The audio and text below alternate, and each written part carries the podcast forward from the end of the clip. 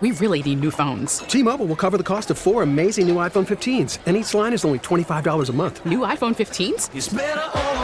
Only at T-Mobile get four iPhone 15s on us and four lines for 25 bucks per line per month with eligible trade-in when you switch.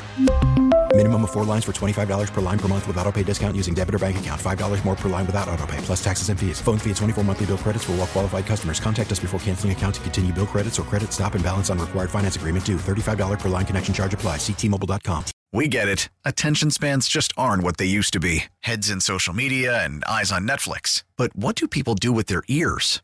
Well, for one, they're listening to audio. Americans spend 4.4 hours with audio every day. Oh, and you want the proof? Well, you just sat through this ad that's now approaching 30 seconds. What could you say to a potential customer in 30 seconds? Let Audacy put together a media plan tailor made for your unique marketing needs. Advertise with Audacy. Visit ads.audacy.com. 248 539 9797. Uh, last Sunday, this past Sunday, two days ago, the Lions just absolutely destroyed the Chicago Bears. They get off to a great start. Justin Fields did what Justin Fields does. And then they basically beat the crap out of him because it looked to me on television that once his hip was, you know, shaken up a little bit, he completely they abandoned what he does best. Uh, and the Lions obviously took advantage uh, and just kicked Yeah. their Yeah. butt His all over on, on, on every side of the ball. Yeah, his body language was so bad too. I mean, this, especially in the second half, talking about Justin Fields, Yeah. like he was just, he was kind of giving the Aaron Rodgers like just chuck it into the stands and stare down your coach type attitude, and and I pointed that out on the broadcast. I mean, there was a run. I think it was. Maybe Kaminsky and, and Hutchinson early in the game kind of got to him and bent him a little Yeah. bit weird, and it, it took him a while to get up from that play. And I'm looking at the huddle, and I'm like, guys, I'm telling you, he's hurt. Like something's not right. Very next play, he runs for 60 yards. I'm like, well, that, I think he just fooled me. But after that, he didn't do anything. I mean, the first five carries went for 105 yards, and the last five went for, you know, I think it was 22. I mean, you just, you, you absolutely took away, uh, whether by hitting him or whether by injury, uh, took away pretty much their only threat. And, you know, that was, that was, it was so encouraging to see that type of, uh, play, that type of, you know, anger and urgency, especially after coming out of that Carolina game, right? Because that's a game where uh, in the past, you come out of a game like that and it usually goes from bad to worse to, oh my gosh, three in a row, four. You know what I mean? Like it's hard for them to get momentum back. But uh, to come out of that Bears game, I thought that was the most encouraging part was how that team responded. I want to ask both of you, uh, because you both played offensive line, obviously, about trying to go up against somebody like James Houston, who gets so low. How difficult is it for an offensive lineman to block somebody who's, Yeah. you know, obviously I'm exaggerating, doing the limbo while I- while trying to get to the quarterback? Yeah, I know. I mean, it's it's wild. I tried to. The only guy I think I can compare it to was,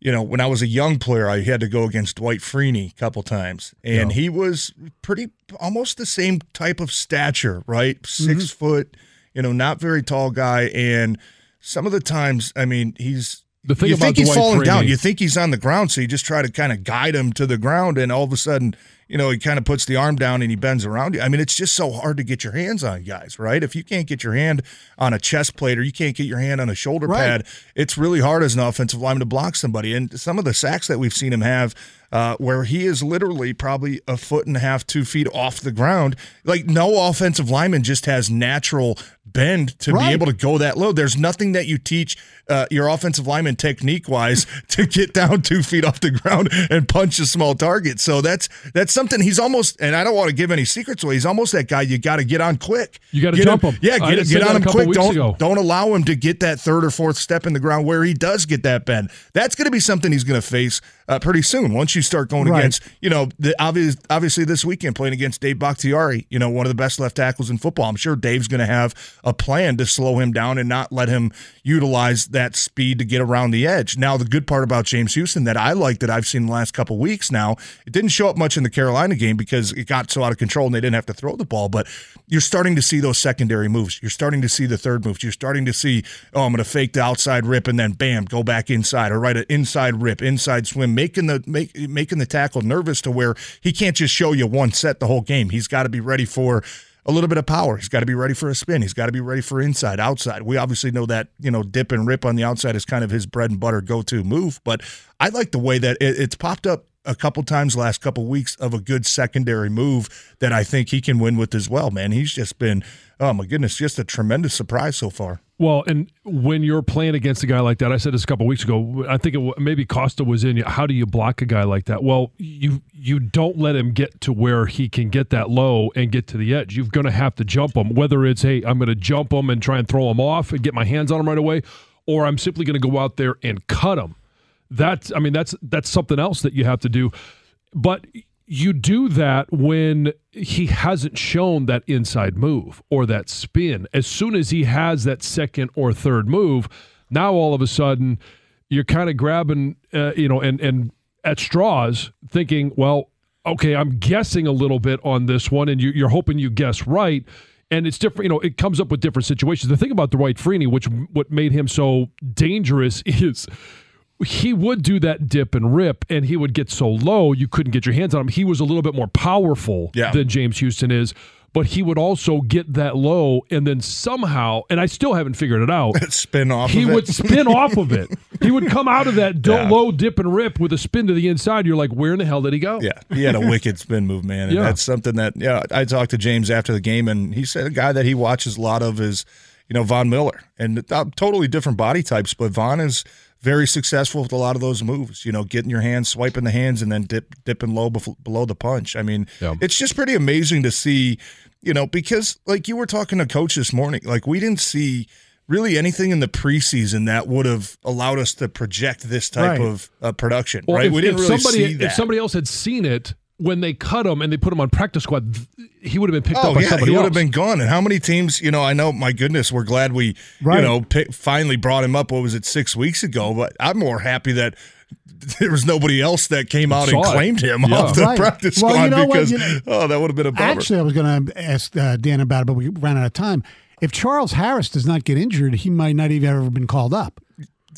Yeah, maybe. I mean, maybe, but it just sounds like he's a kid that needed to adapt to the NFL, right? right? He came out of what was it, Jackson, Jackson State, State, right? I mean, you're not going against no disrespect to the right. well, State community. You're not going against yeah. right, right, but you're not going against you know NFL talent. He's going from the, Coach Prime to day. Coach Campbell, right. though. That's no, I get that, but you know he he was probably a guy that needed to develop, yeah. and I think that his development has been uh, accelerated to such a point where, gosh, I mean, I think the coach and staff, I think the front office would be lying to you if anybody said they saw this coming. Paschal played really well too on Sunday. Yeah, a couple sacks. You know, his first uh, two sacks of the season, yeah. and you know, what, the most impressive part too is like they don't like James Houston. He doesn't really look like a rookie. You know what I mean? Mm-hmm. Like even they play the the that subtle, you know, man, he got double teamed, comes up the field, hustles back. Not only does he hit Justin Fields, but he chops the ball out, gets a right. forced fumble. You know what I mean? Like those are plays that young players you don't really think of. It's almost like a bull. You see red, get red, right? You don't think about what's the next step. Attack the football. Uh, those are just impressive plays, man, and they're they're plays that uh, I think are, are rare for rookies to make, man. And and that's the great part. Not only are these rookies making plays, you talk about the what was it, five and a half sacks between the three of them. Um, two two takeaways. Yeah. you know between the between the three yeah. of them as well. I mean, that's just that's big time football. And when you're looking at, at at James Houston play, or you're looking at Hutch or Paschal or you know uh, any of the young players. McNeill's still young. Yeah, McNeill's still young. Yeah, uh, any of those guys. The, what I really like is that hey, when they smell blood in the water, it's you can see them continue to raise their level of play. They're like, oh, okay, now we can actually go out there and, and do some more damage. It's not like you see sometimes young players, hey, they have that moment, they celebrate, and then you never see them again. Right. These guys have, over the course of the season, and especially now, they're playing at such a level that when they smell that blood in the water, it's it, it purely is attack mode. Well, especially this late into the season too. I mean, the rookie wall is real. You know, the, the, rookie wall. You talk about Hutch. You know, playing what 14 games uh, last year in college football, not really having a break. Right, you go straight into training, getting ready for the draft, getting ready for pro days, combines, all that. Bam, you're right into training camp. Like there is a real. I think for me, it was John probably week 13, 14, where as a rookie, you just feel completely wiped out. Mentally, physically, it's just like you're almost overwhelmed at times. And I think it hits a lot of the guys uh, like that. And, and, and there were certainly, I thought last week was maybe.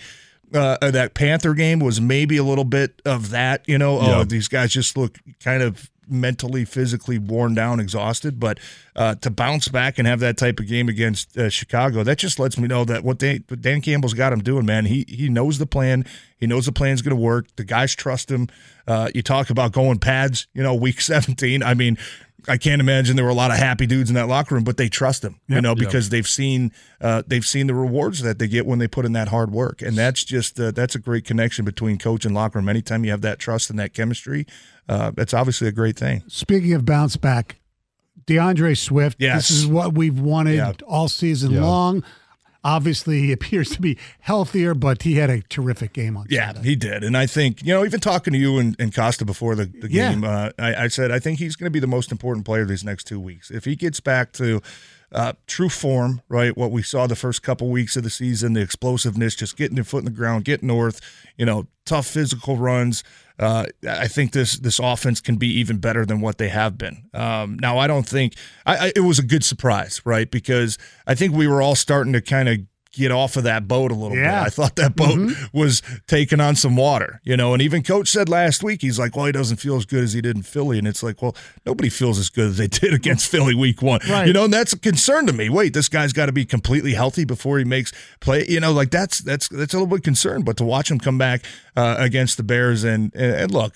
I mean, people are going to say it's the Bears, right? Not not a great defense, but just to get back that that confidence back of getting the foot in the ground, going north, right? There were too many times over the past four or five games where he'd get the ball and you're like, oh wow, this looks like a promising play, and then all of a sudden, no, he cuts it back 20 yards the other way, and it's a three yard gain. It's like if there's seven or eight there, Swift man, go get to seven or eight. You know, if they're third and one, you know, and there's the one there, go get the one. You know, don't end up punting because you're trying to hit a home run every single play. I thought that he was uh, obviously an extremely big part of that offense, and and it was good to see him get back to being that playmaker that we all saw not throughout not only throughout the first month of the season, but what we expect from him every single game. I think that you know he was a huge part, and he's going to be another huge part against uh, going into Green Bay. All right, coming up next, we'll look ahead to Sunday night, prime time. It's Lambeau, 97 on the ticket. T-Mobile has invested billions to light up America's largest 5G network from big cities to small towns, including right here in yours. And great coverage is just the beginning. Right now, families and small businesses can save up to 20% versus AT&T and Verizon when they switch. Visit your local T-Mobile store today.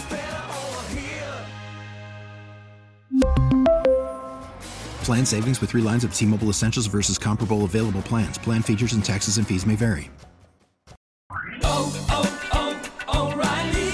Protect your vehicle's engine with a full synthetic oil change and save with Mobil One at O'Reilly Auto Parts. Purchase five quarts of Mobil One full synthetic motor oil and receive a $10 O'Reilly gift card after rebate. See store for details. With your Mobil One purchase, you'll also receive two times points during O Rewards Bonus Points Month at O'Reilly Auto Parts. Oh, oh, oh,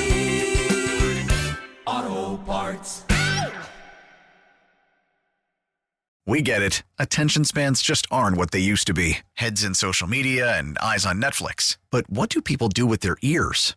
Well, for one, they're listening to audio. Americans spend 4.4 hours with audio every day. Oh, and you want the proof? Well, you just sat through this ad that's now approaching 30 seconds. What could you say to a potential customer in 30 seconds? Let Audacy put together a media plan tailor made for your unique marketing needs. Advertise with Audacy. Visit ads.audacy.com.